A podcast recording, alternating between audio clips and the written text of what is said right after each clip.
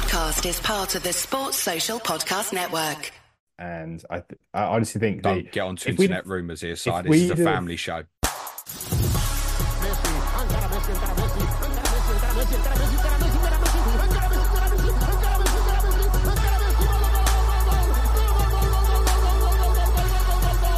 The Fantasy Football Show.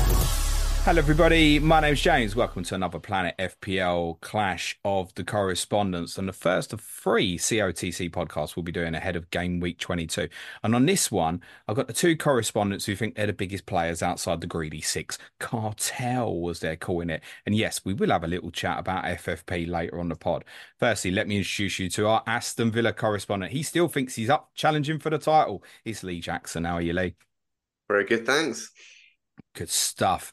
And our Newcastle United correspondent Simon Bibby's in. He's opened up by the time game week 21 finishes. They're still in the top half. How are you, Si? yeah, good. Thanks, James. Good Nice man. to meet you, Lee. Yeah, likewise, sir. Oh, isn't that nice? You just did this off camera. You don't have to do it again, lads.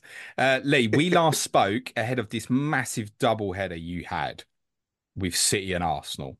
hmm You won them both. You must have got giddy as hell, mate. I predicted us to beat City as well, if you remember on COTC with And Johnny. And I think you might find so did I. You did, you did. Um, Didn't, didn't yeah, think you'd beat that lot from South London as well, though. Sorry to the sorry.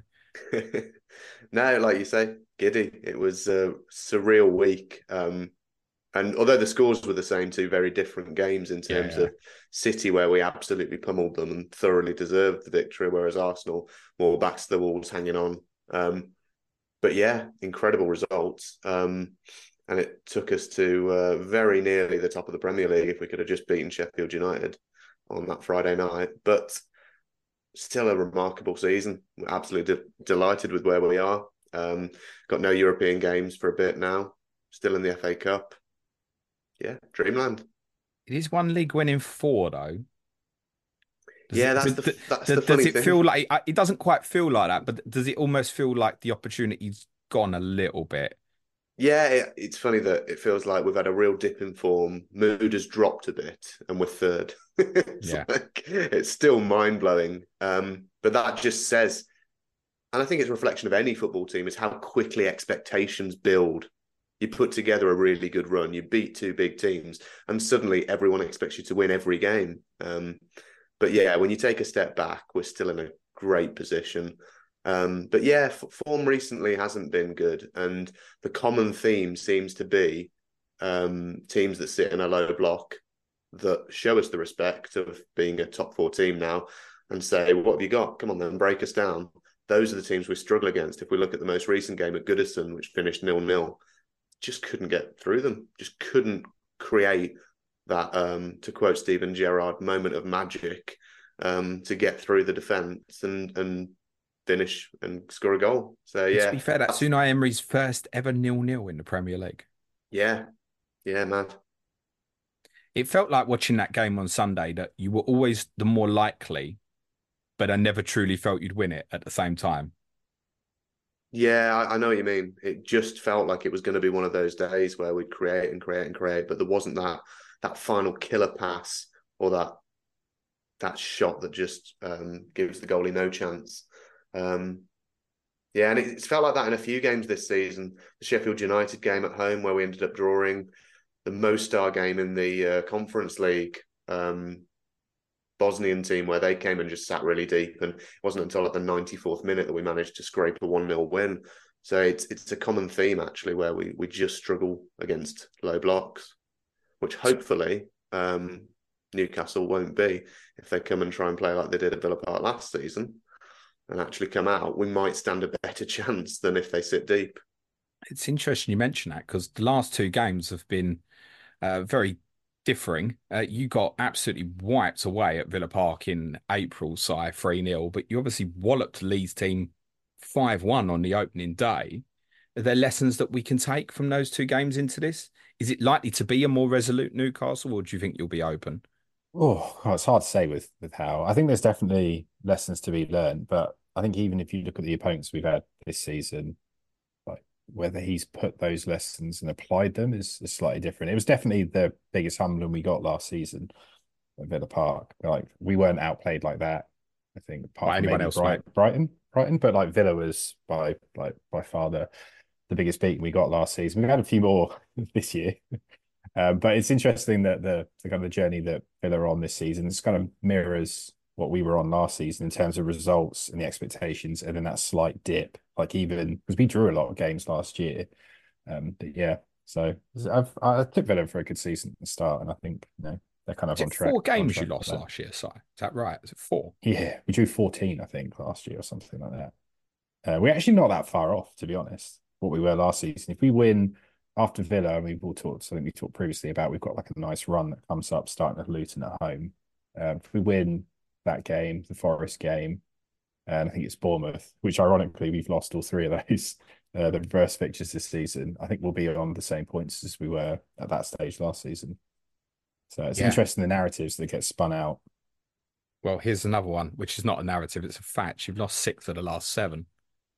That I know it's been a tough run, but we've also had it felt like it eased with like the Forest Luton game, Mhm. games rather, you lost both of them as well. And I think those are the two that caused the alarm bells because it felt like you got into sort of late November, early December, and then the schedule and the injuries just suddenly became too much. It went from earlier in the season when you had a few problems, I felt like you was having sort of Saturday, Wednesday Champions League, Sunday League. It felt like it was working out. Then you had that mad period where it was just like Wednesday, Saturday, Tuesday, Saturday, Tuesday, and it just went and on and on through the whole month, didn't it? Played the same 11 every game I know. well. Nuts. Uh, yeah, I it's funny because you talked about it last season. I think it was one of the things that you flagged after our good start was whether we could keep that up, whether there'd be a dip. And and actually, And I think didn't. I think it was yeah, I think it was the same. I think it just happened 18 months later, Later than we expected. thought it might. Um, and that's that's you know credit to how the team, the conditioning, the mentality, and everything. But it just reaches a point where I know you said we're going to talk about FFP later, but you you just can't you can't run the same eleven players. Even the goalkeeper, like the I know some of them are freak injuries, but you just can't run the same eleven players through that schedule of games and expect to, particularly the way that we play and Howe wants them to play and come out on the other side in a good position. And I think you know by by and large the fans kind of recognise that. Is there is there regret in hindsight that you didn't sacrifice something? Say like the, the game at Tottenham, which was just before the AC Milan game. I mean, you played Everton the Thursday, you got well beat. You got well beat by my team on the Sunday, and it was obvious that you were knackered. Then there was Milan on the Wednesday. Did it feel like you should have sacrificed something in the middle there? that's just not Howe's mentality, though. It's it's clear like now. I think it's the first time that he's been in a position as as a manager to have to go through this, and you know you could say at the moment it's not a strength of his in terms of squad management. Uh, I think there's potential mind games going on with the the board in terms of him clearly stating that you know which players he has in his squad that he thinks are are up to the challenge, and he just refuses to play the ones that aren't. Uh, yeah, it's hard to say when you when you're not in in and amongst it. There's definitely games where you know I, I I've stopped throwing up predictions and, and things just because you know a becomes pretty obvious that he's going to pick the same like eleven players, but b like some of the decisions were just like bonkers. I think you just tell Examples? the players needed a break. Well, I think the Spurs game, I think Bournemouth as well was coming like that. That was in and around some like key Champions League games. Um, and you think there are certain players like you could you could throw like Matt Ritchie into a game. He's he's not could. Yeah, like Paul Dummett, you know, and even the the Manchester United game in the in the League Cup where they went to Old Trafford was probably the only time that actually thought, oh, I'll rotate the squad, and they played really well, and like he didn't he didn't go back to that, and I thought like you might see that exact lineup with Paul playing left back, Dummett, Krafth centre back, and this was at the time where I think Lascelles was potentially our only fit centre back, and there was question marks around Schär every week he just didn't do it. Um, I think there's lessons to be learned, and I think he'll get till the end of the season. Um, not not talking about transfers, but just the current squad. Get to the end of the season, and if we're in the same situation next year and he's still plowing through with the same players, I think I think it's it may be time for a for a change because I don't know. I, I just don't think you can manage this way at, at the level we're trying to get to. Well, people are going to start talking about it now because of the results, aren't they? And you know, a manager, whatever you think of him, like Mourinho comes on the market, people will speculate, won't they? Yeah, yeah. You know what Uh, I think about him. I don't need it. to say anything. Yeah, it's. I mean, I've seen like the usual like talk sport and all that bullshit talking talking about it. I don't know. I think if you actually polled every fan, maybe like five percent would think like he's the right man for it. But at the same time, everyone's complaining when we're trying to hold on to to one goal leads um, or sitting too deep and defending, and you think, well, what's what's going to happen when Mourinho comes in? So I don't know. It's not not for me. I don't, and I don't If think you- money wise we're in a position to fulfill the demands of a manager like that. I think I think we just need to stick with Howe, to be honest, until we're in a, a different place financially So you said maybe five percent would maybe take Mourinho or want at this moment in time. Yeah, But if, you that. polled the fans in terms of would you just generally change the manager, what would the percentage be at the moment? Do you think?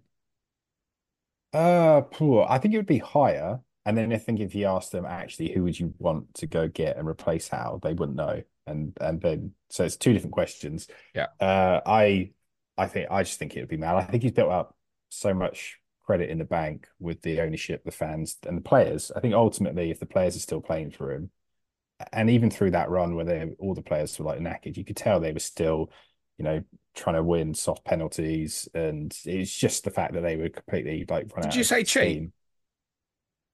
Um, it was the Bournemouth game in the last five minutes where I think like Wilson like threw himself to the ground and stuff. If the players had like chucked it in and weren't trying to win matches for the manager, I don't think you see that. It's not. It's not necessarily a No, something, I, you know, I've want a- a never thought through this exercise, but- fatigue or anything you've been suffering.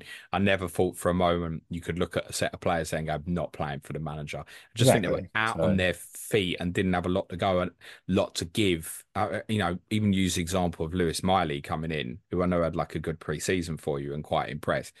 Mhm. We know he's a young boy, right? And he's ended up playing all these games consecutively. And he he's built like a man, don't get me wrong, but he's still a young boy and he's ended up having to do it and he's relying on him for like 90 minutes That's Thursday. Sunday, Wednesday. Yeah, I, I think so, mate. But The- that's on that's set- on Howe? It, is Because there's got to Uh, be some form of alternative solutions there. Yeah, I think there is. I think he's he's a systems manager and he he trusts certain players in certain positions and just won't.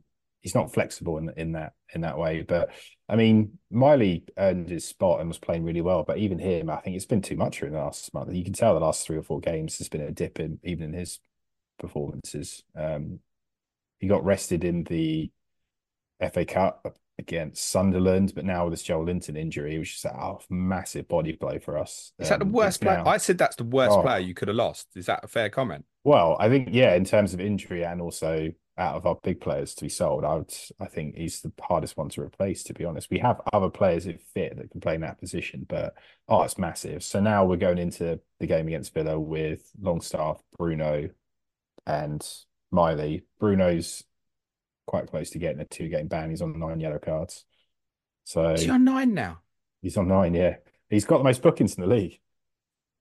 And if, if you go back, I think three of them are, are probably actual tackles and three of them are for dissent. And I think that's just a, he just like embodies us as a club, like always fighting, but sometimes fighting in in the wrong way. And the fatigue has, has obviously had an impact. He's amazing. He's been fit all season, like, which is, he's not one of those players that you think would be able to withstand it. And he's, he's not looked overly fatigued. I think he's just struggled with what he's had around him to work with. But yeah, nine yellow cards most in the league. FPL's got him an eight at the moment. Hmm. Okay. Now they have been known to miss Right. ones before, Yeah. and that's Oh, I- happened this it's season. It happened with Jack Grealish this season, actually, where they had him on at three yellow cards and he was already on four, for example. Do Um, yellow cards in cups count? no. So if you got put No? at Sunderland, if you were thinking that's another Oh. one, it won't count. No, it's not that. I've, I've just read about him being a booking away. If he's two bookings away, he's going to miss a game soon anyway. Like, Well, at some point, really he's going to end up missing two games. Yeah. Yeah, quite clearly. And with Okay. Joelinton's absence, that's a blow. And the other thing about this Villa game is I know you've got a nice long break up to the Fulham game, but Villa falls three days after Fulham. He's going to basically play the same team twice again, isn't he? Yeah. Got no choice, really. I mean, Livramento was the only one. Uh, he was ill at the weekend, but you always knew Dan Burn was going to play after, you know, the performance and particularly him, he played well against Sunderland. So he was always going to come back in, even if you could question, you could quite obviously see the tactics that Pep was playing against us. You know, break on the transition, play your fullbacks high, which is interesting because I think it's probably what Villa are going to try and do to us again when we play them. Lee, you think you can take advantage of this? I suppose what's interesting about it as well, you've got the best home record in the league, 2.9 points per game at home, beat everybody bar Sheffield United. Remarkable narrative. so you've got the second worst away record in the league. We we can't just put that over the last two months. That's it's gone on all season, mate. Yeah, uh, yeah, it's true. Uh, I do In think fact, the only the only team you've beat away from home is Sheffield United. There you go. That's full circle. Uh, yeah, I think, but you can you can box those into different parts of the season. I feel I almost feel like if if we had a crystal ball and you could see how bad December was going to be, there are some games earlier in the season where we almost it's not that we didn't try, we just I know the urgency wasn't there that was there last season. That's like a playground excuse. So oh, I wasn't trying. I, wasn't uh, really I don't know. You'd have to watch the games to really. It's like so, so, uh, defensively, obviously, like making a lot more mistakes, but I do I do think a lot of the players there aren't that many players that have been through this in our squad before, and that kind of experience, even like on a individual game by game basis, you look at like Man City and the and teams like that, they just know at different parts of the season what's required, Hmm. and I don't think we had that experience at the start of the season to know like fuck, we need to get like a lot of points on the board here. And like we we we getting injuries from the first game. I remember like um even the Villa game, I think we we picked up an injury first game of the season, and then it's been slowly a decline in availability um ever since then. What's what's the target easier. now? I mean, do you look at Villa as catchable, or are they too far ahead?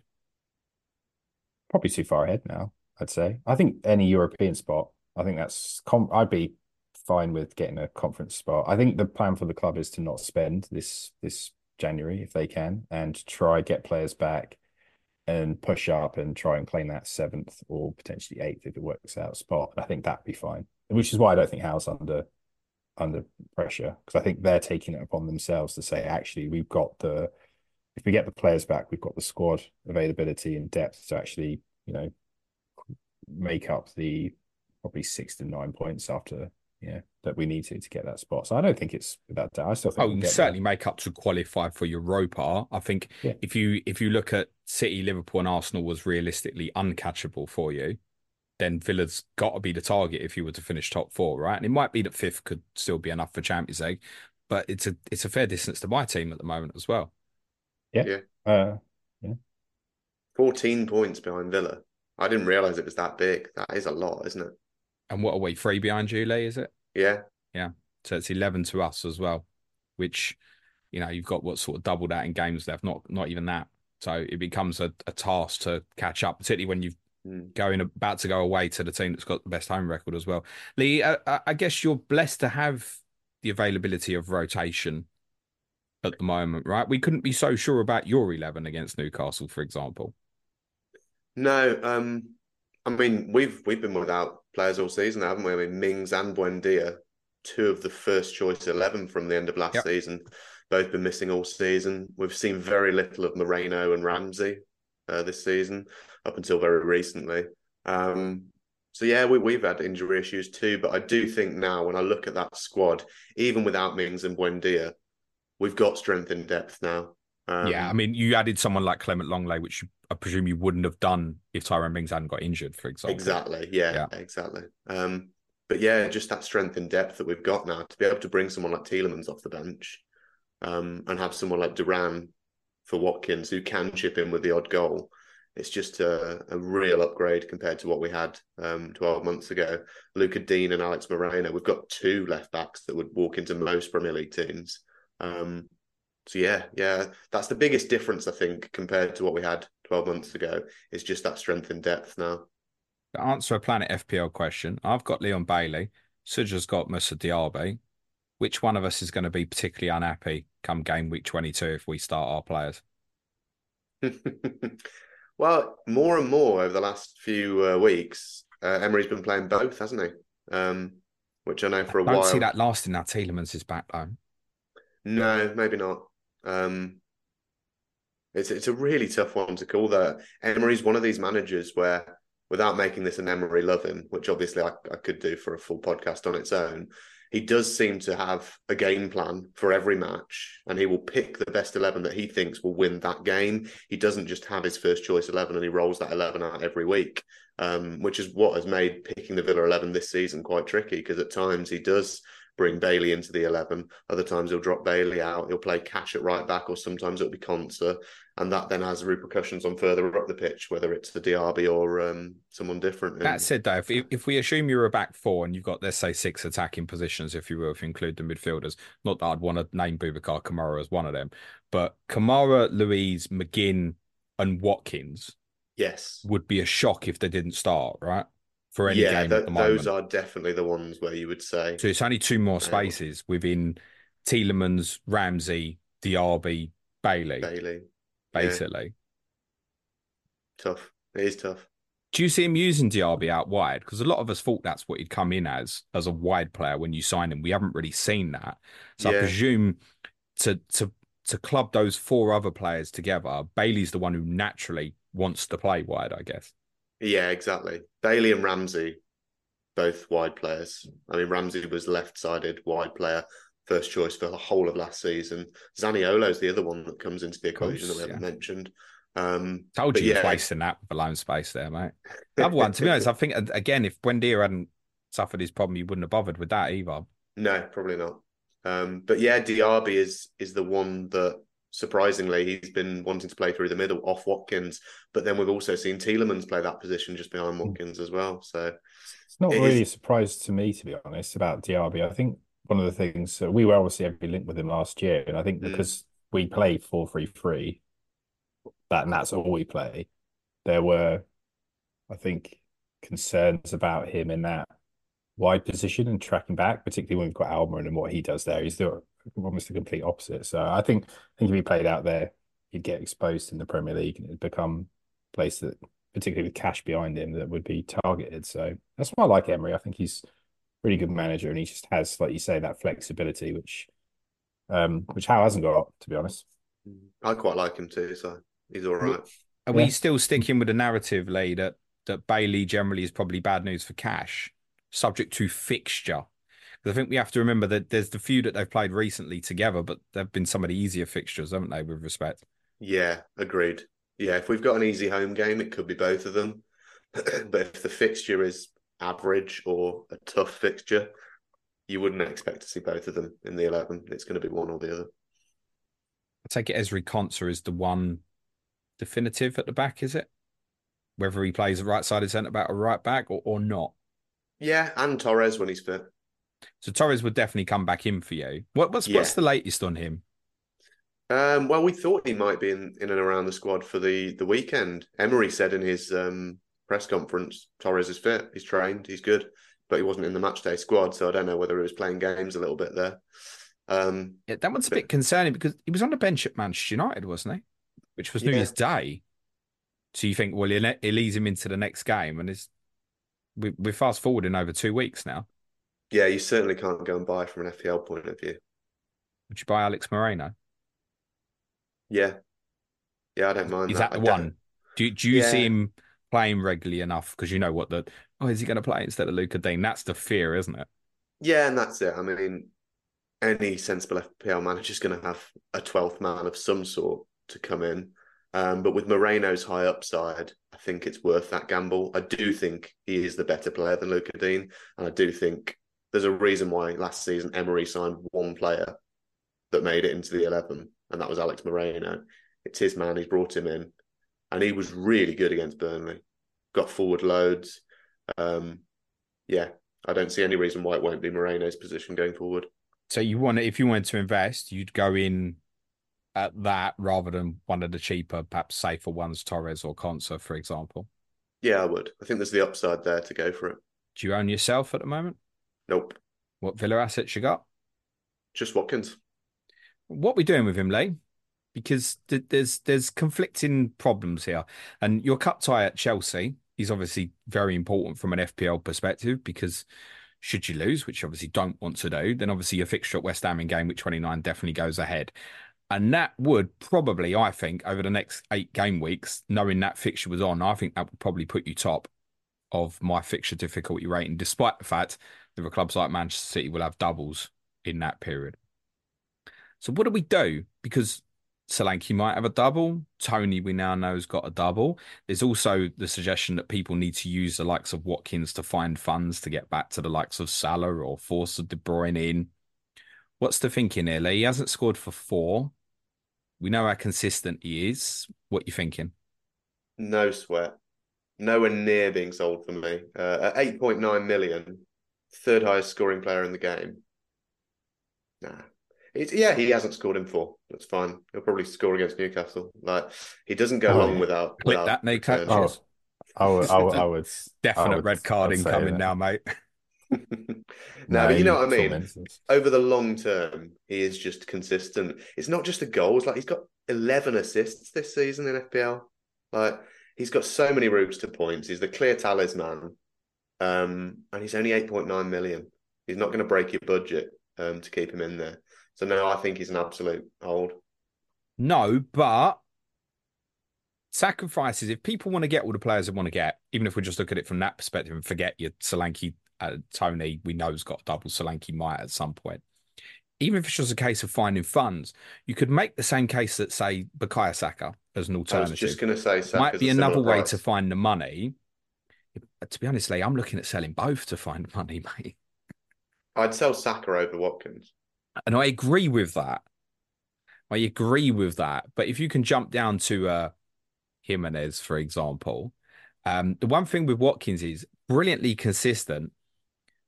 But how often would his point return actually hurt? Doesn't haul that often. I think No, no, probably doesn't. because of the Sheffield United and Burnley games, we'd look at things like, I mean, I take game week 23 as a, an example. Let's say none of the big hitters are back, right? Including, say, Haaland, for example, right? Look at Watkins at Sheffield United. We say Arsenal, Liverpool playing each other. And you well, Captain Watkins at Sheffield United, as many of us did. No, you're shutting your head for the benefit of those on the audio. No, you don't fancy that quite so much, do you? No, I, I, there's a huge difference in my mind in FPL in terms of who will I captain and who do I want in my team. Watkins is nowhere near leaving my team, but equally, I'd never captain him. He's just like you say, he doesn't very often hit double digits. He's not particularly explosive.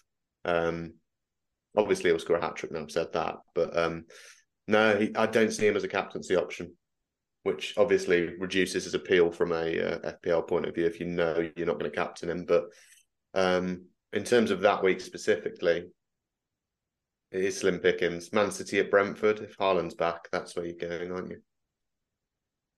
Uh, yeah. I mean, well, you've got a great fixture size, so maybe it will be just steam into Alexander Isak, for example, will it?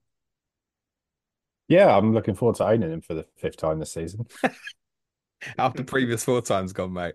Uh, mixed bag. Um, he was scoring for me, but then Wilson came back, and I was like, well, there's going to be rotation here. Surely, if there's one place that we've seen them rotate, it's that striker spot. And then Wilson got injured again, and he's been banging them in ever since. Yeah. Um, is Wilson still out injured? this game, he's one of the pe- one of the players that we're expecting back. He he won't be back for Villa. It's not expected anyway. Um, but we think Fulham um, and potentially definitely Luton. By that point, I think he's going to play the last twenty minutes of games anyway. Like you say, that's just what makes Isak hard to go to because we saw it so many times last season where Wilson just started out of nowhere. re- realistically, how are you finding the, the money to and the luxury to make a move like that at the moment with the, the doubles of others, etc.? I, I do think we might see something slightly different in the the rotation of the front four, with the games being spaced out as they're probably likely to continue to be, depending on how we do in the FA Cup. I think Gordon on the right, Isak on the left, Wilson up top. You'll see more of that with Miggy getting subbed. I think is more likely. I think if Isak's fit and he and it looks like his groin injury is behind him, I think he he's too good that you can't you can't mess about, and particularly with the way that we're conceding goals at the moment, you can't mess about and take him off with 20 minutes to go if we've got one game a week. So I'd say I can see him playing more on the left than Gordon and and playing more on the right, to be honest, to finish the season off. Well, that If won't sound great to the people who are just thinking, come on, James, I want to captain Anthony Gordon in game week 23. And actually, why not if the big hitters aren't back? He's returning what, all but one home game so far. It's Luton at home for the record, which is the start of a, I think, an attractive three game run of Luton at home, Mhm. Forest away, Bournemouth at home. Although, as you correctly pointed out, you lost all the three reverse games. Then there's a trip to Arsenal. There's another good home game against Wolves after that as well. In terms of, I think, say for Gordon, that's that's a good fixture. Anthony Gordon, captain twenty three. So Uh, it depends what you want from your captain pick. If you're just trying to avoid a blank and you're looking for the low floor potential ceiling, then yeah, I think he's. I, I'd back him to get at least five, six points in that would, game. would you fancy him to do so quite so much if he was to move to the right? I think you've seen his best goals for us have either been running in at the back post from crosses that have come in from the right or cutting inside and finishing with his right foot. So I think it depletes that aspect of it. But he's he's a really good footballer and he's smart enough that I think he'd still create opportunities and has created opportunities when he's played out there. It's just obviously not his best position. I think when you've got the strength of depth that we've got, if in this scenario Wilson comes back, I think Jacob Murphy is potentially close, but with shoulder injuries, that can just that could just go at any point. Um, that's the only one. I think the the fitness of Murphy actually might be kind of almost more key to to Gordon. If Murphy's there, then it's Gordon Isak on the left, potentially with Wilson up top, and Murphy will play minutes if he's back fit again. Harvey But- Barnes close or not? no, no, he's not. Um, everyone keeps. Uh, uh, it's been described as a bit of an NFL injury. So this toe injury that he's got, it's the bone underneath his toe, which is quite delicate and is. Uh, it's really hard to do any like rehab on it. So it's just a case of I think he just goes for scans and sees whether it's whether it's uh, healed or not. and it's just not to this point. So I think even if he's, you know, you see pictures of him in the training ground, I think it might be. I think his his match fitness must be like some way off. So. I don't know. I'm not. I'm not expecting to see Harvey Barnes back at any point soon. Okay. What Newcastle you got at the moment, Si? Newcastle, I have uh, Livramento and Gordon and no Isak. I do take- have the same I'll- amount of Villa players. I'll take it Gordon's a hold through this period, yeah? oh yeah, I've got. I, I've I've gotten him very early, so I think value wise, there So- not anyone at five five and a half million that I would No. consider sending And and to go to go back to the point, Lee, about let's say Watkins and Saka and stuff like that. If you're sitting there and you've got the value built up in the likes of Palmer and Gordon, for example, like they're so easy holds, aren't they? Versus Mm. you can funnel the money off of off of Watkins. What's your Livramento plan, Si? Because I take it from what you're saying, you're not expecting him to go back into the team automatically. No, he's he's been he's been on my bench. I've just had other other Fires. kind of priority transfers and, and fires, yeah. Um, but I have got Moreno. I got him at, I just checked actually. I got him in game week 18. Just randomly. I think that was when I saw Digne went down with a hamstring injury or something. I can't know. He played he played like the next game after that and then got injured.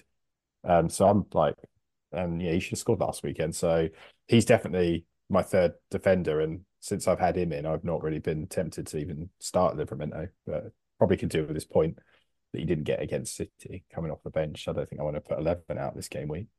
Trips. What would you advise people here? Because again, he's So- another one that you can use to find money, right? You could So move I- trips to Botman even, right? And you you put in two million in the bank or so, right?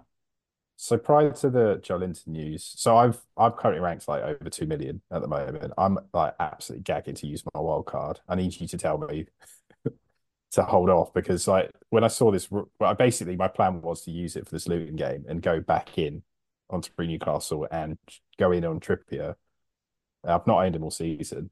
Um, I just think with this Joelinton injury and what we've got in midfield, I'm just it's just it's it's it's put me off that strategy. So now I think What- I'm just going to end up falling into what everyone else does. I'm going to say about a game with 23 wild You're card? going to say wait until at least the FA Cup fifth round draw is announced. No, I'm going to say play it your way, mate.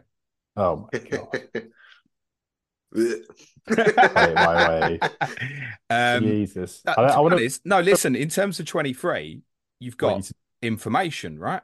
You've got information from the FA Cup fourth round. You got the fifth round draw. You know who's in the Carabao Cup final. Actually, wait until the kind of week where 22 is obviously midweek fixtures towards the weekend of 23, you might even get announcement of something, perhaps Liverpool v Luton, which you may not get prior to the 22 deadline, for example.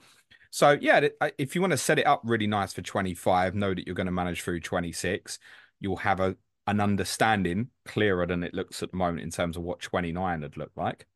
Then sure, and if you yourselves ended up playing at 29 away at Crystal Palace, then again, long term, looks like a good run of fixtures for Newcastle. With someone like Trips, anyway, you know, so worried about the fixtures. It's any time, isn't it? You might debate whether yeah. you play him at Arsenal, for example, but other than that, you play him in every game, wouldn't you? Yeah, he's looked he's looked good the last couple of games. Um, back to his kind of a attacking best. So I would I, I think if you're if you're not looking to play it safe and consolidate your your rank, if you need if you've got mini leagues or you're like me where you're having a bit of a shit season, I think he's potentially one to to go go in on rather than than sell. Um, yeah, that's kind of where I'm at with trips. I'd like I would like to get him in. The only caveat is that Joelinton injury and who we can get back in that midfield just it's just kind of I think potentially derailed our season. Actually, it was looking like we were going to get a couple of players back and have a bit of a charge towards the end of the season. Maybe get one or two loan signings or signings in in January, but doesn't look like that's happening either over this seven game run that you've had with the one win against Fulham, how many FPL points Trips has got over those seven games? Bearing in mind, he started five of them. Ten? Four. Four points. Oh my god! Yeah, that's how many goals we conceded. Yeah, no, I mean, no. yeah, that's got a lot to do with it, but there's no attacking returns over those five. True. I and he and did have some, particularly like the Everton Tottenham games. I think his performances were questionable, right? I think he's over that. I think I, I think it was not something in his pri- private life, and I th- I honestly think don't get onto internet rumors here. Side, this is a family show. If we'd have played anyone except for Man City the weekend, we're winning that game. I think on the back of on the back of Sunderland, and even the way we played in that game, which is why I'm still somewhat confident about the run and about even the the game against Villa. I think we can get something out of. Would you would so, you beat Villa if you played them at the weekend? Last weekend at home, yeah, yeah beat them five one probably. I was going to say on Trippier, is he undroppable? Because from an outsider's point of view, some of the performances, it's not been good, has it? At all this season defensively. Like he does look liable. Just if, if Si's saying he's he's over that, then I, he probably is, isn't he? He's, he's El Capitan, isn't he? So yeah, no, I think he's I think he's that he went through a bit of a rough patch. I do think there was clearly like it started from when he withdrew from the England um yeah England camp, and that that was the the catalyst for it. And I think now it's something's changed. You saw the picture of him and his wife looking all happy at New Year's Eve, uh, and he's been he's played well since then. So yeah, no, it's tri- Trippier is not a concern. I'd I'd say his ownership's still very high though, still thirty eight percent. Um, I don't know what that is among elite managers, and I think that's probably where you can make a decision based on where you are and what you what you want to achieve this season. But for me, it feels like a potential route to points that other people will be ignoring in yeah, and around my. I think as well now. I, I, certainly, I think those who don't own, like me, will probably be ignoring. Have you got Lee? Yeah, yeah. So that gives you so, some so indication of what elite managers are doing. yeah, what's your rank? Um, higher than you. oh shit as well. Okay, cool. I don't know actually. Let me have a look. No, please don't. What's your plan with trips? Um, I think hold. I mean, held through Liverpool and Man City. It doesn't feel like now's the right time to sell. Looking at the fixtures coming up, he's proven year after year that he's a great FPL asset. Um, I haven't done a lot of planning for the doubles and stuff, so that might impact my thinking. But purely from a is Trippier a good FPL asset? Does he have good fixtures? Is he good value for money point of view? Yeah, no issues. Anyway, more importantly, I'm 50k behind you. The game week's not finished yet, and I'll have you as this season goes on, mate. And I'll be blocking you off my spreadsheet planner and stuff. yeah, I think he's he's going to be a difficult one to buy, Si. Like if you wild card, great. Yeah, you take an advantage of something yeah. that people else can't do. I, I, I get that completely. I think for people like me, it's probably going to be ignored because priorities will lie in different Mm. areas, and I'll, I know I'm going to use more money that I need to use somewhere else. It'd be a tough sell for for people though, and obviously that's going to apply to to Watkins, no doubt as well. Like absolutely Mm. no doubt about that. Um, before we finish, guys, we did say we'd cover off a little bit of FFP, which I want to do specifically with you two. It's obviously very much in the news because of what's happened with Forest Everton. Um, and I did kind of allude to it at the start. You two almost feel like the closest to breaking the the unbreakable ceiling, which Si you did last year, and Lee you're doing this year. Um, Lee, so. to you first, is there a restriction on Villa on FFP going forward over, say, the, the, the next couple of transfer windows? And how do you feel about it generally? I should clarify PSR, Profit Sustainability Report. I, I can't help but say FFP. Yeah, so my understanding is yes, we are going to see um, we are going to be up against it as we sort of annualize the Jack Grealish hundred million no longer being in our sort of three year window. So it is going to become more challenging, um, and that probably explains some of our activity at the end of the summer where we were getting rid of some promising young players in Cameron Archer, Philogene Bidace, uh, etc. Trying it's to get not it's not in. just Chelsea then. Someone outside the cartel was also getting 100% pure profit for young players. Is that correct? Not I'm defending Chelsea here, by the way, to clarify. No, this is it. Um, so yeah, I think we are we are going to be up against it potentially. Um, but equally, if we can get that top four, that brings in the revenue, doesn't it? And um, that'll ease issues. The other one is we've But- got some big earners who aren't in the first eleven. Your Coutinho, Lucas Digne are apparently two of our biggest earners, and Coutinho's off the books now, is he? Or is it just a loan? it was only a loan. So yeah, he's going to be coming back at some point. Um, so yeah, hopefully we can shift him. But the problem you'll have, Lee, which is what we've had this season and why the system is fundamentally broken, is like so we qualified for the Champions League last year. We can't sign anyone based off the Champions League income in January.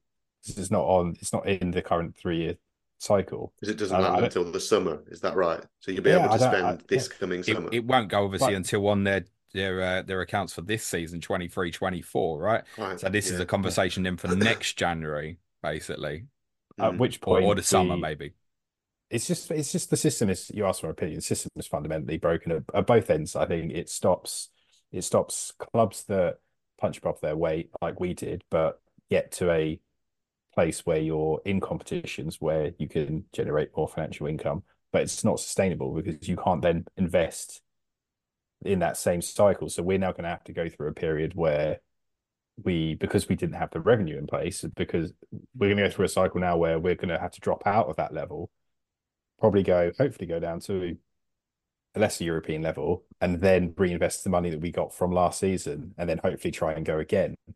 Uh, I just find it incredible that all these blockages have been and things have been put in place to stop spending money, but like the league had no issue with the fact that on the flip side that you know Mike Ashley in our previous regime was just running us financially into the ground in terms of like revenue opportunities.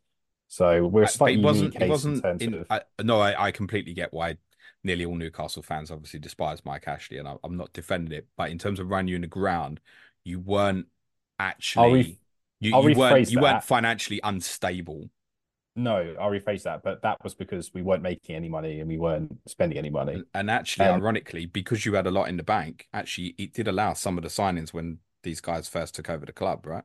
Yeah, it did. Uh, but then within that three year period, we're now into the position where, like, revenue wise, we're just, even though we're up, I think it was 37% the last two years, it's still just nowhere near enough to be able to sustain like spending.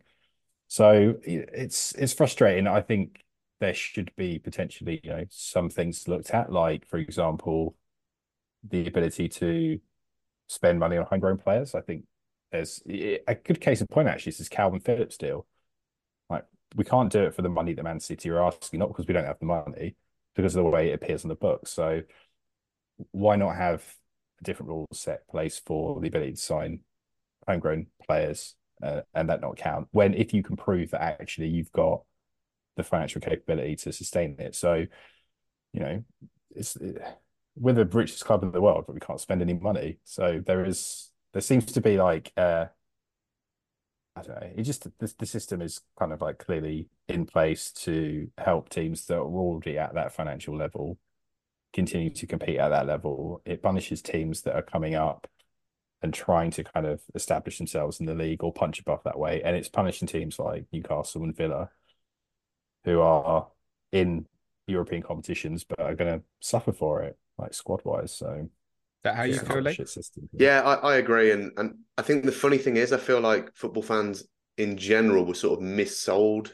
FFP when it first came in because it was around the time when sort of the whole Chelsea had been taken over and spent loads of money, and Man City were just getting taken over, I think, and were looking like they were going to be the next team that just buys the league.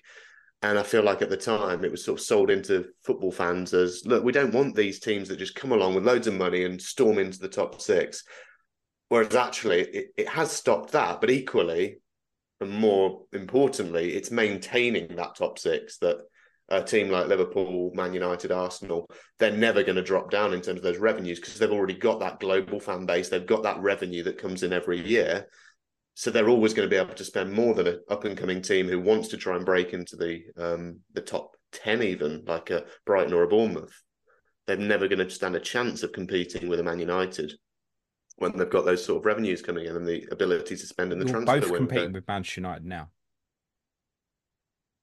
Yeah, but In what sense? Well, I mean, for a start, both of you both have better teams than Manchester United. Yeah, but isn't that more because Man United have spent the money so badly? The fans. Uh, yeah, but we're we're gonna have we're gonna have to sell. We're gonna have to sell realistically. We've got we've got two choices as a club. Newcastle is one. So you buy player, you buy, you spend money on players to improve your team, which gets you to a position where you then have to sell those same players if you want to then reinvest in the squad to get back to the same position. So we're uh, realistically, I know there's a lot of talk in the press, but we're probably going to have to sell or potentially either sell Bruno. Guimarães is the name that keeps Isak. getting mentioned, isn't it? Bruno's the name, and it's one that makes most sense. And you know, if if it happens and he goes for 100 million, then that gives us the ability to send to buy PSG, Exactly. yeah, potentially. Poor, poor bastards. give give them another hundred million. They ain't got enough. You know, that's great, but is They're that looking really at like, it behind the walls and going, "We don't even need this money." At least they can spend that money. it's like here's a tenner for Bruno Guimarães. but is that really like how it should work? Like you buy No. players to No, your I team think, and then have to sell um, the same players because they've done well, I- or I- or we just do nothing and and wait until the the Champions League and Adidas money kicks in in 18 months time. Yeah, look, they want to piss I'm, off anyway. I'm I'm not going to throw too much opinion on this because we did a podcast on it um on check Tuesday, it which I recommend people listen, listen. to. Yeah, which which neither of these two clowns have listened to yet. So I don't know if they do or they don't know my opinion. But one of the things I did say on there um is that I think a, a lot of opinion on it will be massively influenced by the club that you support. So if you're a Newcastle fan, you feel like you're being denied, right? If you're a Villa fan, you probably feel like oh, it's hard to push through it, although you know you've got a good chance here, Lee, in, in my opinion, and I think you both do, Si. Because reality is as well, Si, you will, you definitely will break through it. oh, we There's will no eventually. doubt, mate. It just might take a yeah. little bit longer. And I'm I'm fine with that. To be honest, it's more I'm just tired of like the discourse of it, and it's just it's too much now. Like the constant talking about the fact we have to sell players and what's the transfer budget and all of that stuff. I'm like quite happy to just, you know, write almost write the season off, but put it put it down to like lessons learned. I I don't want to see us like sell the players that I've really enjoyed watching for the last two or three years. But I don't know. What's your opinion on it as a Spurs fan? You, you seems to be something that isn't talked about that much. Predominantly, I guess, I did a podcast on money. Tuesday. All, all I would about- say is, in relation to your two clubs, I, I would say, in fairness, and you could do a whole podcast debating this, but I think we support three clubs who are similar in terms of size and stature, right? History, everything, right? There's there's comparisons between the three of us. My club has been bashed a lot by its own fan base for the last 15 years of acting quite sensibly, and yet has managed to compete with this the rest of this cartel by not pissing money up the wall and being sensible. And you know what? It's faced the criticisms of when we were close to win the title and then we didn't buy a player for a year or two because we were building a new stadium and stuff. So, and, and a smaller scale of that, as I explained, is like your Brighton and Brentford models who have come through and are well run, etc. And you know, Brighton is kind of like the copycat model for even some of the big clubs at the moment in terms of how they want to operate.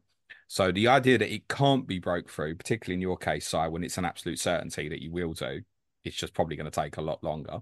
My team got in the Champions League 2010, right?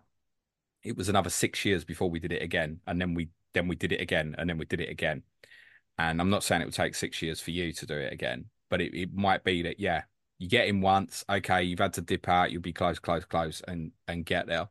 You, see, you say it's an absolute certainty. Sorry to It is, off, mate. But like you got you got to remember the uh, who's invested in our club is an, an investment firm, and you know they they bought the club under certain conditions and market conditions, and every year, and with the the changing of these FFP and whatever you want to call it now, those market conditions conditions change, and if if that means they're in a position where they don't think they're going to get a return on investment within whatever it is that they've deemed, uh, you know, the the cycle for that investment, you know, maybe they they do look to exit the club. In which case, I think that's pretty much what the Premier League and Well, if if and all they of those if other they exit cartel the, want. if they exit the, the club, you know that 99% of the country's not going to have any sympathy with that.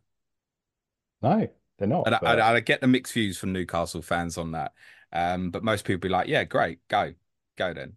So Yeah, if that happens, that's- then of course you won't make it. That's fine, but there, I know there's the outside politics and everything that comes with Saudi Arabia, but there is nothing that they've done in terms of my club that would make me want to for for them to, to think they're not good I agree with that. custodians of my football club. And if the reason that they decide that they don't want to be or can't be is because of the rules that have been put in place since we since they invested in the club, then to me that's wrong. I, I you can argue about Saudi Arabian influence and investment all you like, but if you look at how other clubs and uh, in different levels of football, uh, you know, the investment and the ownership structure and everything that's gone into it, you know, I think they're they're trying to do it the right way and almost getting punished for it at this moment in time. No, I, I get that. If we treat it that way, I completely agree with it. And unlike Lee's team, you know, at least you never gamed the system in the EFL by selling your stadium to circumnavigate rules in the EFL. Isn't that right, Lee? Needs must. No, hate the definitely- player, hate the game. Listen, all I got to say is thank God for you. You beat Derby County that day, mate. It's as simple as that. yeah. Great. Guys, good chat. The FFP stuff will um, rumble on. I think we can we can come back to it with with both of you. Uh, very best of luck for what's coming up in game week 22. And I guess your next fixtures, which are FA Cup fourth round games. Lee, will you beat Chelsea? Um, we've won the last two times at Stamford Bridge, uh, but we are notoriously bad away from home, so it's a tough one. Um, I'm not sure we will actually. Not that confident. Si, will you beat Fulham? Yes, I think we will. Um, I, honestly, I think part of it might depend on. So they've got their their second round League Cup semi final. Yeah, three days earlier, yeah. Yeah, yeah. So I think that's going to have a big impact on it psychologically, and obviously everything else that goes into it. So depending on how it do, but I'm I'm pretty confident now that we're essentially only playing for like one one trophy that that we can we can have a good run at it this season. that- Would that become for the fans the priority now, the FA Cup, rather than what you do in the league? Oh God, it's hard, it's hard to say because there's so much conversation is swirls around like money now, and and that obviously the FA Cup isn't really going to make a dent in that in that I'm respect. just but- thinking longer term here, but let, let's say you get to the semi final, right? And you've got a, a rearranged game in the league afterwards, and you might be fighting for the sixth spot or something. Are, are the fans after because of what's happened going to be like, just God's sakes, rest players in other competitions, make sure they're right for the cup semi? Would it, could it be like that? But uh, potentially, but I think we also know that Howe's not going to do that. He's going to pick his best team, and and the one thing we haven't talked about You may also have medical- half your squad back by then. Yeah, as the one thing we haven't talked about, and no one really knows, is what's going on with our medical department because our head of physiotherapy's gone on extended maternity leave, and All you could question some of the the players that have returned and picked up other injuries. I think Howe just trusts his team and that extends his medical team, and he's been given information, much like a lot of managers are, that players are good to go. Is that and like the Sven Botman next week, much. next week, next week? Yeah. Oh well, H- Howe is a bullshitter. We know that, and he No, doesn't. we he, he goes he goes well out his way to to avoid giving even uh, like the slightest advantage to opponents or anyone. But I also do think that he's quite he's quite straight in terms of like that's probably the information he's been given. And yeah, it wouldn't be surprised me if we when the club reviews this season, if the medical department is, I, I assume, is an area we can invest in that doesn't count towards our financial play. Uh, don't staff wages. I, I don't know. Probably. Fuck. I don't know. Sorry, mate. It might do. Yeah, so maybe I might just need to get a degree in physiotherapy and go work for them and do it for free. Hopefully Alright. we can sign you a player, but no, I think I think just going back to the original question, yeah, I think we'll I think we'll we you know if you, this is the by far the easiest draw in terms of size and scale and difficulty of opponent we've had all season. We've oh God, clip that as well. Man City. Well, yeah, we've had this season. It's actually had true, unbelievably. Yeah. PSG, Dortmund, Milan, Man, Man City, Manchester United, and Sunderland away have been our cup games this season. So mm. Yeah, I, I, Sunderland was tough, wasn't it? I mean, in terms of occasion, like there were, you know, it was the, the squad we had available and stuff. It was, and uh, within two minutes of the game, it was like, oh, this is going to be an absolute piss walk. Yeah, Mm. It's the most most fun we've had I've had all season, to be honest. but leading up to the game, it wasn't. And you look at the everything we talked about schedule wise and stuff, it was potential banana skin. But no, um, no, I think I still maintain. I think we'll get a few players back. We'll finish the season strong, and then get, and then not sell anyone. Probably not sign anyone in January, uh, and see what happens, and then just go again, reset, go again next summer. Lee, you gutted if you don't make top four now. oh yeah, I'm gutted if we don't win the league now. nah, Go on nah, then. si- Te- How many are Yeah. going to beat Newcastle by then? uh, same as last time, I reckon. Three 0 Nico's going to have some fun with this one, I'm certain. So, prediction for Villa? Two all. I think we're gonna we'll be we'll be winning the game, and we'll let in another goal in the last five minutes, like we seem to do a lot this season. Joelinton out is a big miss. I think I was, Yeah. you know, I, I think we could have we could have actually gone there and surprised you and maybe got the three points, but I think that's potentially potentially a step too far. Do you remember what I, I said on our Patreon pod late the morning you played Sheffield United? Uh, yeah, you said it'll be typical that this is exactly the sort of game where you'd look at the form book and go, it's a Villa win, but it's a banana skin. And actually, it'd be typical if Sheffield United get something from it. Classic Barclays, right? hmm Well, if you look at your home record and I look at Side's home re- away record, then there can only be one result, can't there? I, I have I have a sneaky that they might get something, but um, I also think the Fulham game gives them they've got an extra day break on you, Si. So it's a three day turnaround again. And if if players aren't back, that's problematic. But the biggest one, yeah, I, I really think that Joelinton loss is massive for you, Yeah. just generally, not just for Villa, Yeah. but upcoming games as well. But at least after this, the spacing gets better, and I don't doubt that you will rise. Up. So you you won't finish where you are in the league. I'm certain of that. You'll finish higher. Gents, pleasure. Thank you both so much. Lee, anything you want to plug before you go, like further Villa FFP reading or any jazz like that? Or... no, if anyone hasn't seen, they go and check out our uh, new crest that's been leaked on Twitter. It's Do you fucking like it? No. Okay, why are you telling people to check it out then? Interesting, isn't it? Yeah, a little bit. Uh, and Si, anything you want to plug, mate? Yeah, just those. I don't know if you've seen those leaked photos of them. Well, not leaked. I think there was a uh, it's four Oh, four two. this or isn't one the ones in the hotel football. that you said you wouldn't talk about, is it?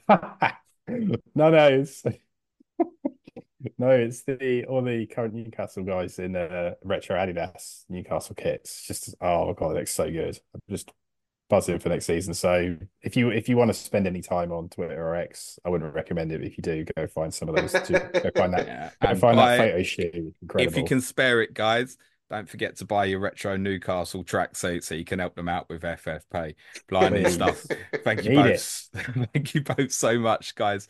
Uh, I'll be streaming tomorrow, scheduled for 12 o'clock. Come and ask me Jazz on FPL or FFP, PSR, or any of that stuff.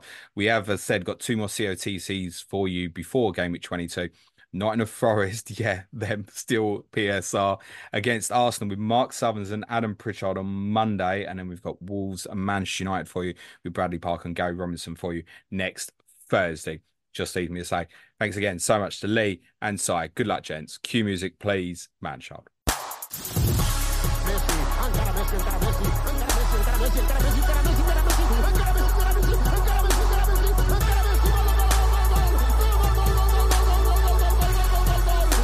Fantasy Football Show.